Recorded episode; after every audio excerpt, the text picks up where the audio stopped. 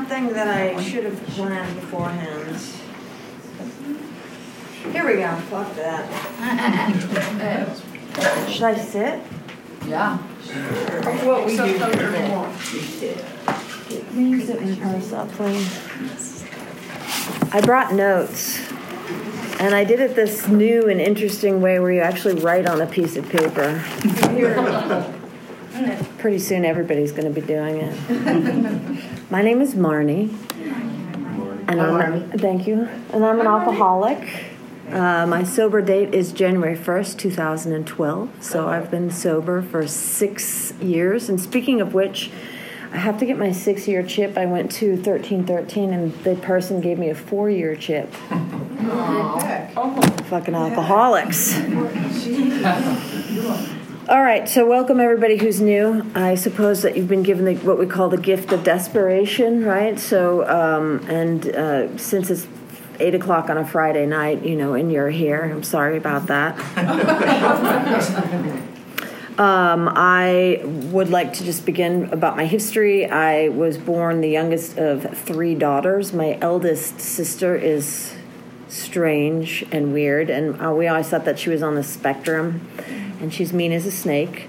And so then uh, my mother had another daughter who turned out to be learning disabled. And so uh, by the time I was born, the third of the daughters, uh, I was basically ignored and there was just no room for me. My father was a business executive who was uh, climbing his way to the top, so he had no time. And then my mother was devastated by uh, her strange children.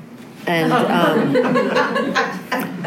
and uh, so when it, so I was basically left to the wolves, and so I think my mother had a depression. My parents were not there for me, and there was like some trauma, some early childhood trauma and uh, I um, am of a generation where PTSD wasn't a word that we used a lot, so it was something that we really didn't know about. And I um, only later discovered in my mid 40s that I actually had trauma. And um, so I do believe that trauma is. Uh, a lot of our core issues. There has probably been an initial pain, a primary pain that we endured. Some of us may not be able to remember it because the mind has a way of subterfuging some of this stuff, you know. So there's something that happened, you know, a rape, an uncle, a, you know, a beating, a mother who abandoned us, something like that. And so our coping mechanism was to numb the pain, right? Since nobody was there to recognize that we had pain, then our coping mechanism was to numb the pain. Certainly, that was my coping mechanism.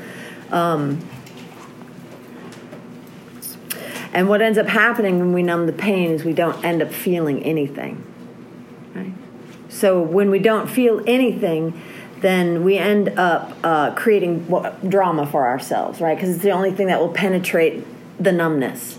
So then we create bad relationships. We'll get fired from our jobs, um, you know, and and and then the subsequent thing uh, that happens is you know then you go out and you're like well fuck that fuck that bitch or fuck that boss or you know fuck fuck whomever you know i'm gonna get loaded so then you get loaded and then you don't feel anything and there's like a peace peace that overcomes you until you seek out some other form of feeling, which is more trauma and more drama. So, unless these traumatic issues, I think, have been addressed, there it, it will re- replicate itself. Trauma replicates itself. It's something that we know and it's imprinted in us.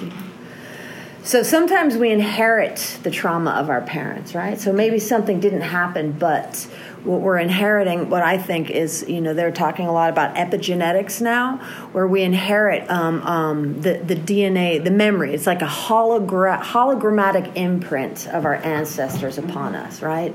So maybe your uh, family comes from, you know, some traumatic history and you're inheriting that somehow. It's really a fascinating thing, and it is cyclical and it doesn't stop, right?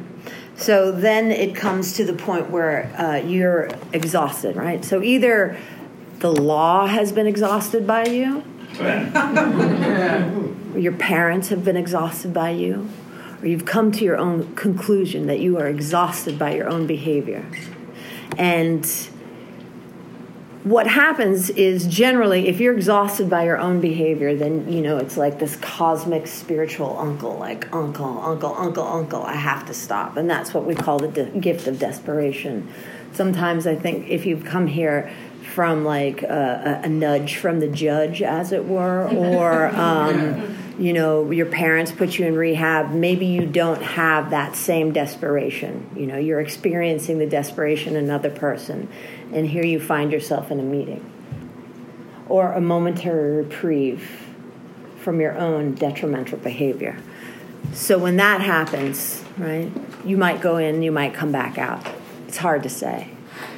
I think that perhaps there is a reprieve from your behavior, for a silence, right? A quietude that steps in on us that maybe the light of the divine can come through, right? So the step one is like, are you done or are you not done? So you admit defeat, um, and it's the gift of desperation. And if if you have perhaps a moment in rehab where you have silence, right? That you're out of the cycle of trauma and the cycle of um, drama and trauma and addiction, and you can be still and have just a moment of quietude where maybe something will step in and um, the light, there's a crack of the divinity that steps in. So a lot of us, I find, you know, have a relationship with God. Like God's kind of a, a loaded word, right? And so some of us say, "Fuck God," fuck you, God. What have you done for me? Right? And it's this bad relationship, it's a negative word. And one morning I woke up and I started thinking about all the different words for God. And one of the things I was like, oh, the universe, you know, the cosmos. And then the word source came to mind. And so then I was like, source, huh? Well, what's the source? And then I got to thinking about the sun, right? And I was like, oh, the sun is really basically the source of all things. Without the sun, there is no life. And certainly there was a lot of religions that had a relationship to the sun. I mean, that was the primary god in the Egypt, and a lot of these ancient uh, civilizations worship the sun. So I suggest this to you because sometimes if you're having a hard time finding something that's divine, right, then perhaps you can start with source, the sun. So, not only that, I like to talk about this experience about the divine, right? So some people are like having a real hard time finding the spirituality, right? This is a program of spirituality. And so then I like to ask people. i te- I've been teaching the inmate population for about five years, and so I ask these guys, uh, and I'm going to ask you too, as a rhetorical question: Is there something that you have experienced in your life that there's no way you should have survived from it or some sort of weird divine intervention, you know. And then I ask people to suggest that maybe that is um, a means to allow some spiritual presence in, right? Or I say to people, like, how many of you know that you shouldn't have been in this particular situation. You go, oh, like oh, I'll say to the inmates, you know, how many of you, you, you know, so you got arrested because you got in the car with this person. Did you know somewhere in your body that you shouldn't have gotten in this car with this person? And inevitably, someone will say yes, and then I'll say, well, what's that? What is that voice that tells us something? The ineffable, something that is unknown, right? Is that divinity? Is that spirituality? I don't know. I think so, though. So that's what I have about number two, right? The light that shines. Find something, anything, and pray to that. Pray to that. Pray to the sun. Um, so then the divine guidance, right? Step three is it's everywhere. You, you have to trust that it's always looking out for your best interest. So all the things that perhaps, you know, like, oh, this didn't work out for me, and all the things that you can think of that quote end quote didn't work out for you that ended up working out for you because somehow you were spared, right? So you have to trust that this spirituality or this something is working on all levels and it's unknown and we have no idea. We are mortals and it's difficult to know the divine, right? It's difficult to know I always think of the Bhagavad Gita. So I teach yoga, and I think of the Bhagavad Gita, which is an ancient book. And Arjuna was an ancient warrior, right? And in the book, he's talking to Krishna, who is God, designed, um, disguised as a lowly charioteer. And so Arjuna says, Okay, well, if you're God, then show me everything you know. And Arjuna, and then Krishna says, you don't want to know everything that I know. And he says, just show me, just show me everything. If you're divine, then show me that you're divine. And so then Krishna shows him all that he knows. And Arjuna, ah, stop, stop, stop, take it away, take it away. We can't know the divine. It's not for us to know. We simply have to trust that the universe is somehow teaching us a lesson, right? So there's three forces or there's three answers that the universe has if we ask a question, right? Or if we want something from it. It says yes, it says soon, or it says I have something better for you. The three answers that the universe has for you when you ask something of it is yes, soon, or I have something better for you. And I think that that is a way for me to know and trust that everything is happening and that's okay, right? And sometimes if I worry about my financial issues or what it is that I worry about, I always think to myself that I have been taken care of and that I am taken care of. And I think that gratitude is really like a powerful thing that brings in the divine some more. For example, I sit there, and in the mornings when I wake up, I am most content with my own existence because I'm safe in a house, because I can have a cup of coffee in the morning, because it's warm, and I can take a hot shower. And if I start enumerating just the smallest little things in my life, then I can find this great, immense gratitude and peace. So, step four is the trauma. And uh, I believe that AA has some amazing sayings, and I use them in my regular life, you know, to people who are normal and they've never been in this program of AA. And the thing that helped me the most when I first got sober was halt. Hungry, angry, lonely, tired. So that when I responded to something that made me want to drink or smoke, right? Somebody pissed me off and I immediately I was like, oh my god, what a fucking bitch. I want to smoke some weed. right? Then I would stop and I'd say, what is the impulse that's making me want to drink or smoke right now? And it was anger. Or there would be times when I lived on the street and I'd hear everybody else having this great time. It was such a party street and I wasn't drinking and I would hear everybody laughing, and I thought, oh, if only I were drinking right now, I'd be laughing too. And then I'd stop and I'd say, that's loneliness. I'm lonely right now. Hungry, tired. I never make decisions when I'm tired. If I have something so huge to think about, I don't think about it when I'm tired. If I'm exhausted and I try to solve things in my life, I say to myself, when you wake up in the morning, you can think about this, but not tonight. Hungry, angry, lonely, tired.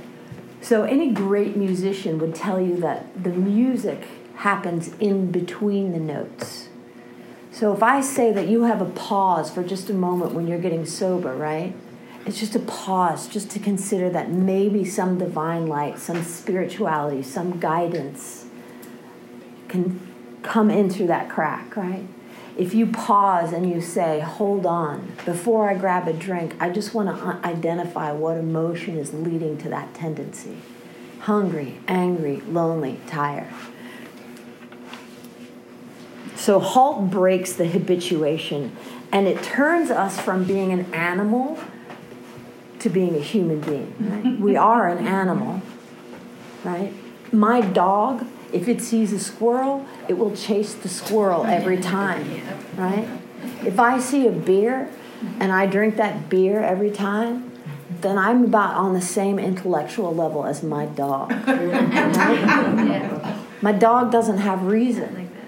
So we have the gift of the opposable thumb and the frontal cortex. right?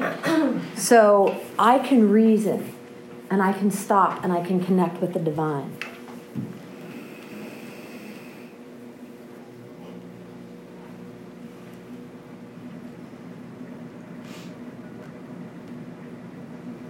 So, step four, right? So you begin to pause because you know that you don't want to drink anymore. So, for whatever reason, you're pleasing your parents, you're in court, or you've decided for yourself, right? And then you have that pause. And then you can ask yourself, what is driving this impulse?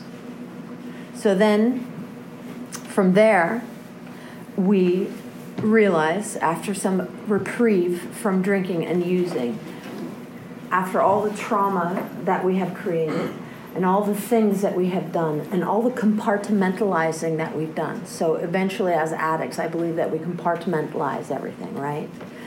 I'm fucking this guy and nobody knows about it, you know, nobody's got to know about it, you know, maybe I'm taking a little money off the top from the cash register, nobody fucking knows about it, nobody's got to know about it, you know, I did this really horrible thing, you know, fill in the blank, and nobody knows about it, nobody has to know about it, right? So then you have compiled and just like stuffed all these painful things, right? All these dishonest and manipulative things that we've done. And then step four is that you actually have to un, un vomit. You have to vomit all of this stuff out, right? You have to purge. You have to empty out the stuff that is so packed into your mind. And I know that there's a lot of fear about telling people things that you don't want to, you know, that like you have held secret for a long time. But I do know that I have done so many fucked up things in my life, right? I have been so such a dickhead and I have made so many mistakes and I have eaten so much fucking humble pie like for breakfast, lunch, dinner, midnight snack, you know, afternoon snack, tea time, humble pie, right? There's nothing anybody can say in this room that would shock me personally. And I'm sure that there's nothing that you have done that would shock another person. So you find someone that you relate to and you unpack that fucking mind of yours, right? You vomit out everything. Right? And you tell people, you confess your, uh, without sounding religious, sins, right? You confess. And it's such a relief to unburden yourself of these things. So then what happens next? And I think that this is the most important thing that people don't really talk about that much is you have to feel everything. You have to feel everything. And what that looks like, I remember when I first got sober, there was this guy, and I was like, oh, fucking, yeah, or just, just despondent, crying and there was this dude who has like 30 years sober, and he was like the Buddha, like the sober Buddha guy. And he would say to me, It's just a feeling of anger passing through uh-huh. you. And I'd be like, fuck you and your fucking feeling of anger passing through you. I am so mad right now. And it's only after six years that I can go, oh, it is just a feeling of sadness passing through me. Mm. Right? So the feeling, especially if you've had trauma, to heal that trauma, to identify the source, the primary pain, is really challenging.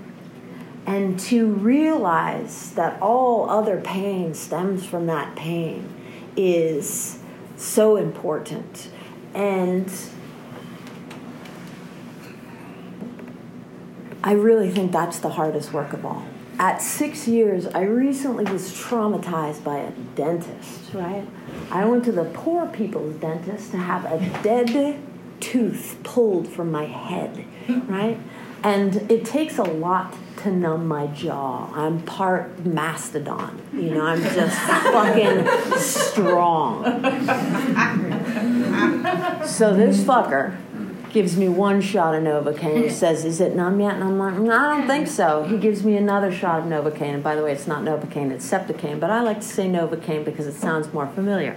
Septicaine just sounds weird. Does anyone know what Septicaine is? Anyway. No, no exactly. Novocaine. Sounds must be because it took him three times to numb my fucking mouth. By the third time, right? That guy was like, all right, basically, I've had enough, and takes the needle and like ice picks my fucking like back of my throat, which it didn't feel because I had the numbness, and I didn't think about it at the time. But it turns out I couldn't open my mouth anymore, and I would try to eat food, and I'd be like, "Ooh, this really hurts." And so this has taken like three weeks, and what I realized is that it kicked up some trauma, right?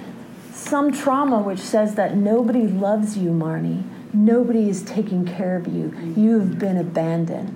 So it was a wrinkle in time, right? The universe folded back to this child that nobody loved, nobody fucking took care of, and abandoned to the wolves. And I was abused by, you know, the wolves that came in, right? Mm-hmm. So this dentist, it seems like a weird thing. And I was on my floor so, I mean, sobbing uncontrollably. I couldn't breathe, right? And what that ends up happening is you feel like you want to die, right? That's when the suicidal thoughts come in. I am not worth this life.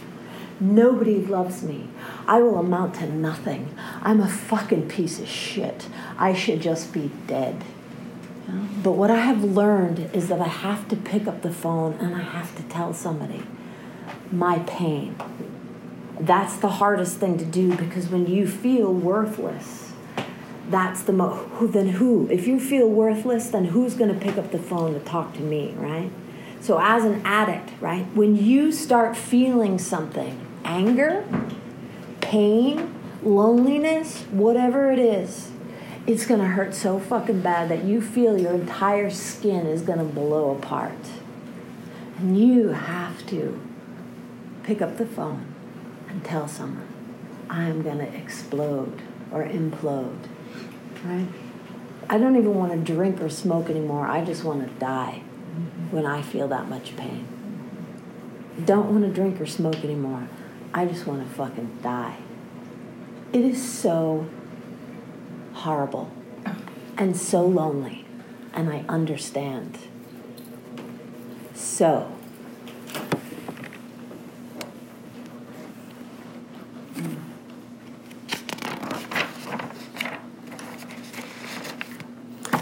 then when you're not drinking and smoking, and perhaps you're not feeling a lot of pain and you don't want to die and crumble, boredom sets in.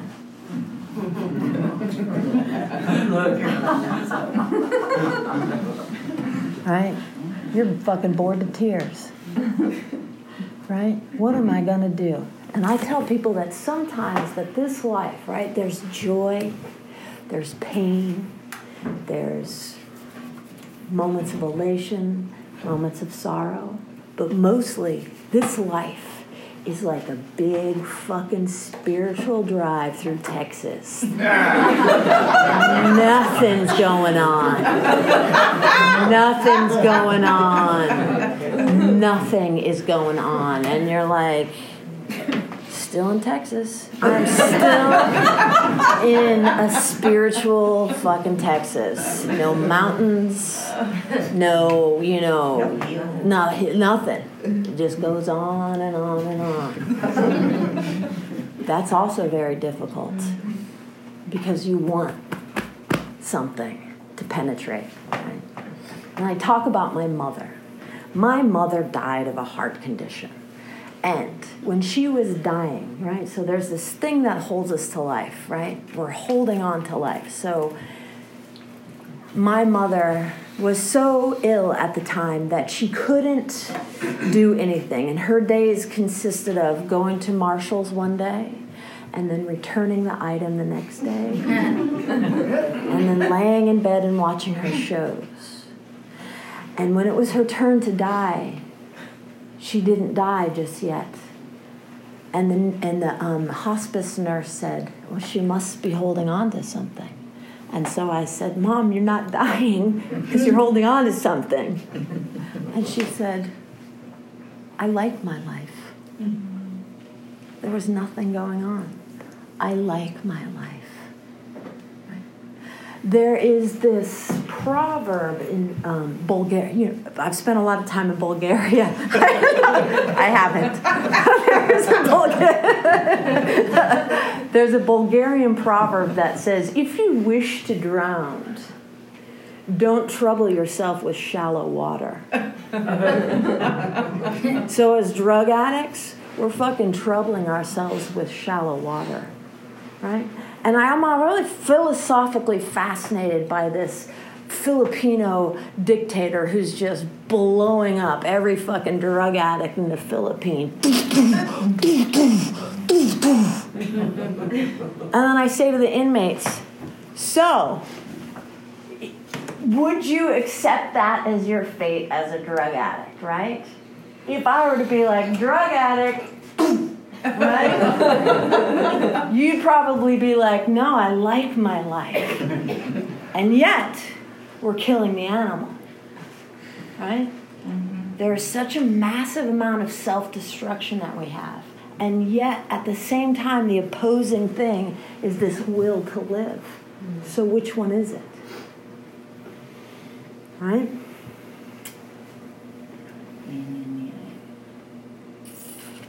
But I do think that the emotional backlash is really the most important thing that people don't really talk about.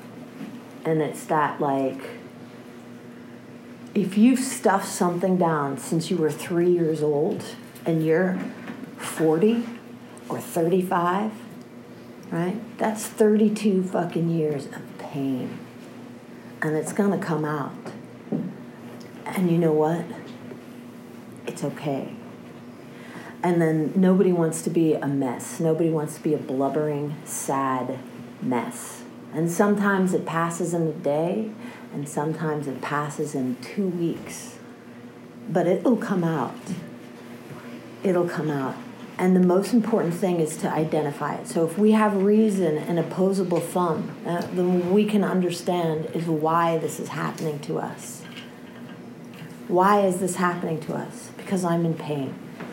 But it is ultimately a feeling of sadness passing through you. I don't know if I have anything else to say. Does anybody have any questions? Yes. Jim Alcoholic. Hey, Jim. Jim. Marty, you said you were teaching something, but I didn't catch it. I teach yoga to okay. the inmate population. Oh, awesome. Okay. Yeah. How awesome. Yeah. Super cool. That's being of service, right? So I'll talk to that. I'll speak to being of service. So all the shitty things that you've fucking done, and you've done a lot. I've done a lot of shitty things, right? It's okay.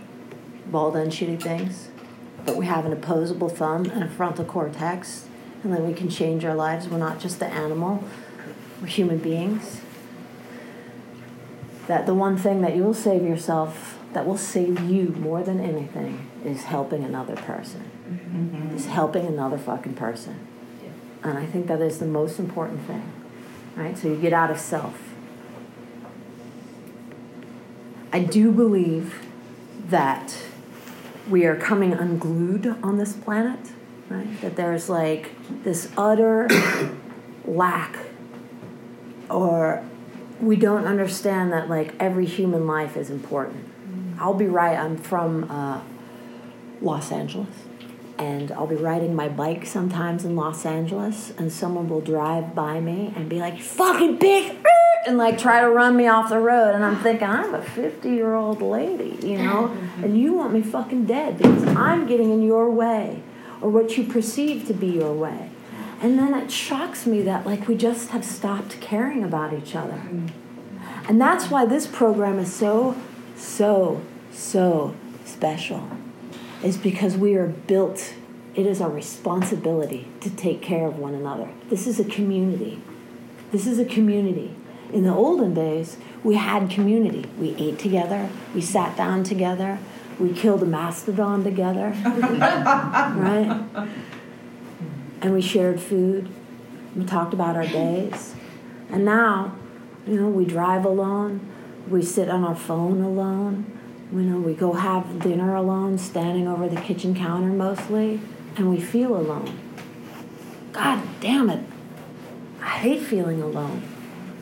So it's our job and duty and responsibility to call somebody up and say, How are you today?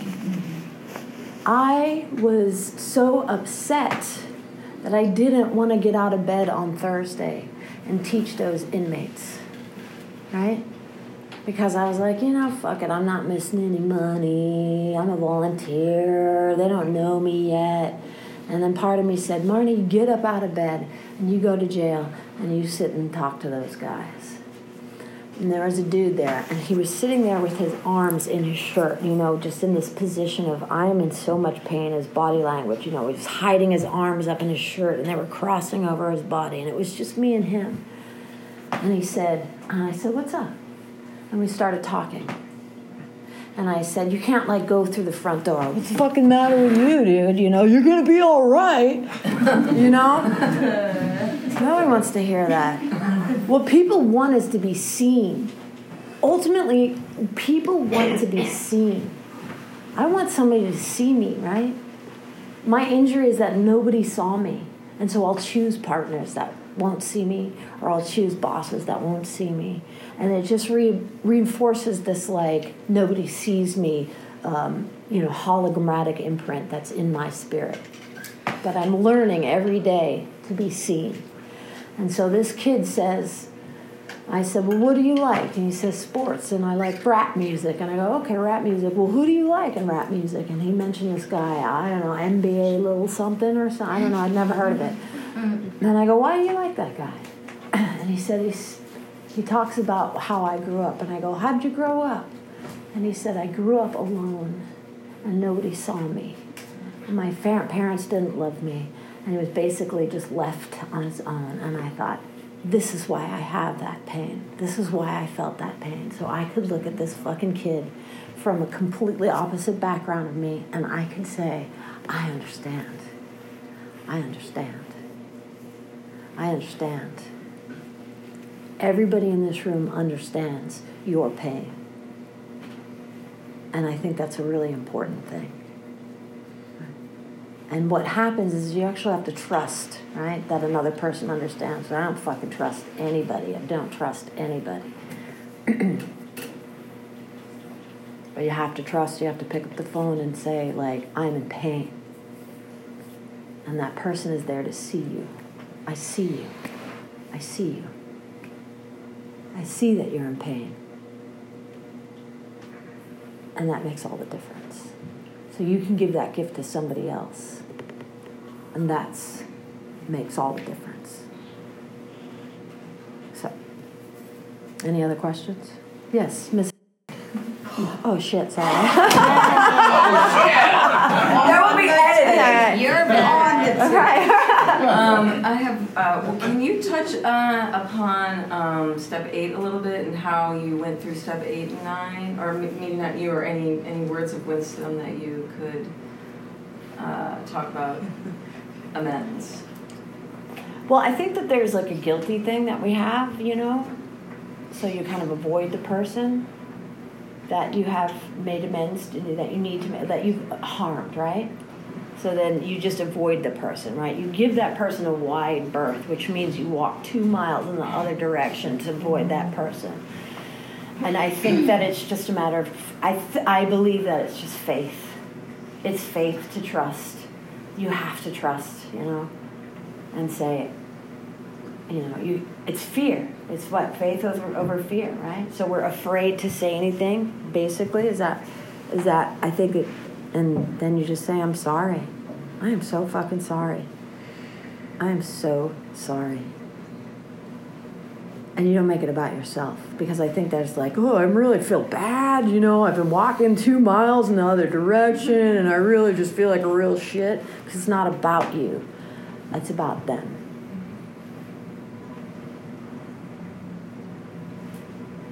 I don't know if that helped. Sir? Okay, two. One, Yeah. you were talking about the holographic, and you were talking about DNA or generational things that Uh-huh. go down. I read somewhere else it talks about it goes down through seven generations. Uh huh.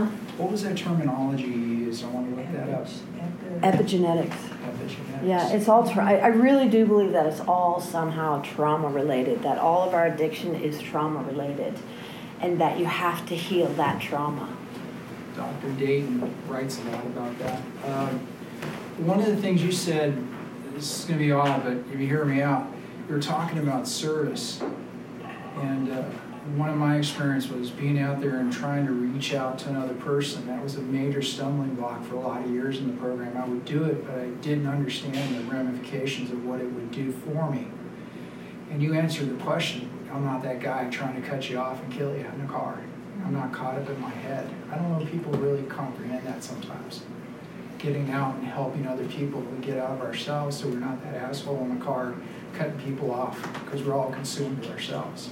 If I have a, if I'm in a traffic jam, I really watch myself and say like, "Fucking people in front of me, you know, fuck these fucking assholes, fucking dickheads," and then I really have to look at myself and go, "That is like, really, Marnie? Is the world revolving around you right now? is the world revolving around you right now, Marnie?" And I have to check myself, you know, because there is like, you, people have road rage, and it's like, what? You're getting really worked up. And that's interesting too because that's like, you know, I worked in uh, schools with like third graders, and there was this great lady, and she used to say, Control your bodies, control your bodies, right? To third graders. Um, sometimes I think we need to say to ourselves, Control your body, control your body, right? Control your body. We have this, but so we were born into this, but now I'm going to get really freaky. So we were born into this body, and the only way we experience consciousness is through the vehicle of the body. But we are separate from our body. We don't realize that we're carrying a body around. So, right? So instead, we treat this body like a loathsome Siamese twin, right? And we just fucking like batter like this body, you know, fucking fat, you get fat, you're so ugly, like blah, blah, blah, blah, uh, you know, whatever it is. I'm gonna stay up all night. And your body's like this wonderful, like, pound animal, right? It's like this sweet, lovely dog that's like, all right, okay, you know, and it's fucking there for you. Your body is there for you, right? and we've done everything to just destroy this animal, like, "Rah! Rah!" you know, and your body's like, I got this. Still here. Still here, you know? And there's just some, this separation, you know? Control your body. So, I don't know. Excellent. Anything else? I do. I have something. Yes. Um, so, like as you say, epigenetics. Epigenetics. We can be the first generation for it, in whoever is here. Um, I don't have history of alcoholism.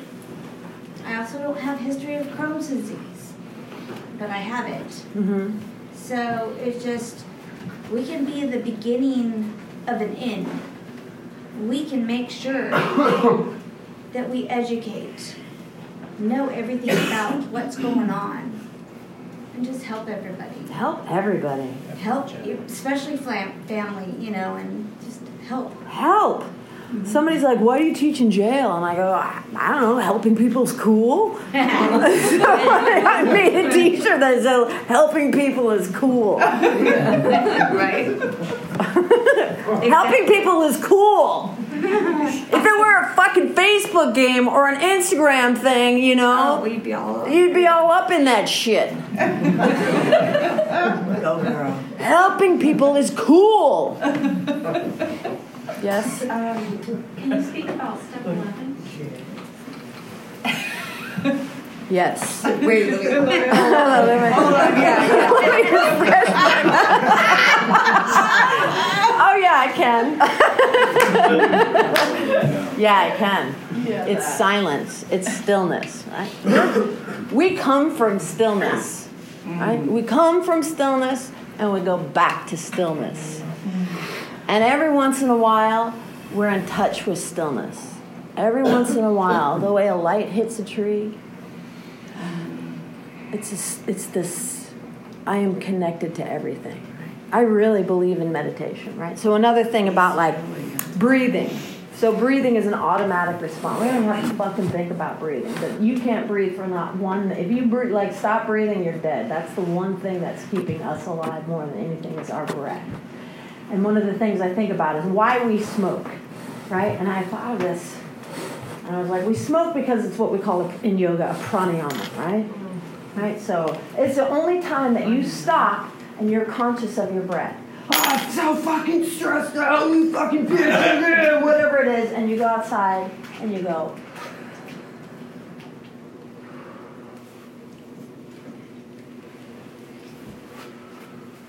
It's a consciousness of your inhale and exhale.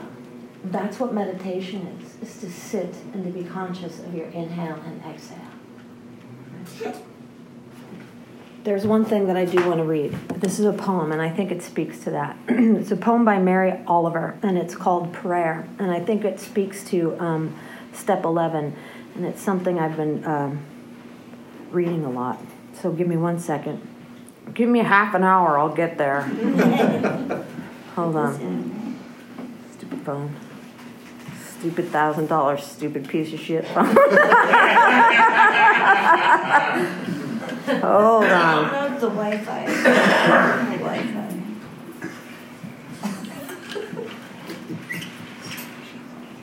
I find it in one second. Pr- praying. It doesn't have to be the blue iris. It could be weeds in a vacant lot or a few small stones. Just pay attention. Then patch a few words together and don't try to make them elaborate. This isn't a contest, but the doorway into thanks and silence in which another voice may speak. That's what I think about that. It's a doorway into silence in which another voice may speak. It's a pause. It's the space in between the notes. And it's harder than shit. Because you have to sit with your mind. And that's the most difficult thing of all. You can fucking get arrested. You can run from the fucking cops. You can get beaten up like a motherfucker. You know, it doesn't matter. But to sit still is the hardest thing to do because you have to pay attention to your thoughts. What thoughts are you attached to and why? That's what I think. Anybody else? Reese, did you have your hand up? I was just wondering what you do on these road trips across Texas. the metaphor. I think the metaphorical road trips, you, you're silent and you pay attention. Mm-hmm. Right?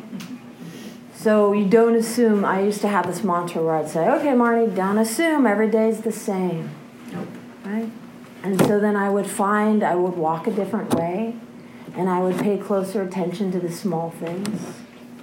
Like these, the buds. Does anybody notice that the buds are coming out on the trees now? Yeah, yeah. Right? bud. It's so lovely. Small things like that. The, the gratitude of the like the tiny little fucking things. The tiny little fucking things, right? so poetic. Love Um, yeah, that's what you do. It's a, it's a, I believe the universe is asking you to pay attention more. Mm-hmm. And ha- go deeper into gratitude go deeper into paying attention. I used to love Sherlock Holmes, right? And in this one book, Watson's like, Whoa, Sherlock, how is it you do what you do? You know? And he's like, Elementary, my dear Watson. He's like, For example, how many steps were up there going up to the second floor? And he's like, I don't know. And he's like, 13 steps. I pay attention to everything. so you start paying attention to everything. If you're fucking bored out of your mind, then count how many steps it is up to your apartment. If you're bored out of your fucking mind, then count how many trees are in the courtyard. Right? Another thing I do to get out of self is I start thinking of myself as a body, like right, and I think I'm a skeleton. All, all I'm just a skeleton, and I'm just ever always going to be a skeleton, right? So then I go like, oh, poor me, poor me, I'll never be rich. Nobody's gonna ever love me. You know, fill in the fucking blanks. And then when I get into that, I start going like, wonder what my spleen is. Does anybody know what their spleen is? Do you know where your spleen is? Do we need it? Yeah. Yeah. I mean, you can live without your spleen, right? It's a filter. It's a filter. And I And so, right? So then I go, oh, I wonder what, it- do you know what your spleen looks like? Do you know where it is in your body, right? So then you start being curious. So the whole fucking idea about this life is just be curious. I'm curious. What is my spleen? Where's my spleen? Where's my fucking liver? I certainly blew it out. Do I even know where it is in my body, right? Is it swole up? Yeah, my- right? You only know your liver when you're like, ooh, right? But really, like, be fucking curious. You want to find a reason to live? Be curious. Be fucking curious. Right? Contempt prior to investigation will fucking kill you. It will be the death of your soul. If you think everything's fucking stupid, then then you're stupid right? then you're fucking stupid because there's so much out there to know and to be curious about music, art, plants, uh, Roman fucking history, Egyptian history, whatever. There's so much to know you can't possibly be bored. That's all I got.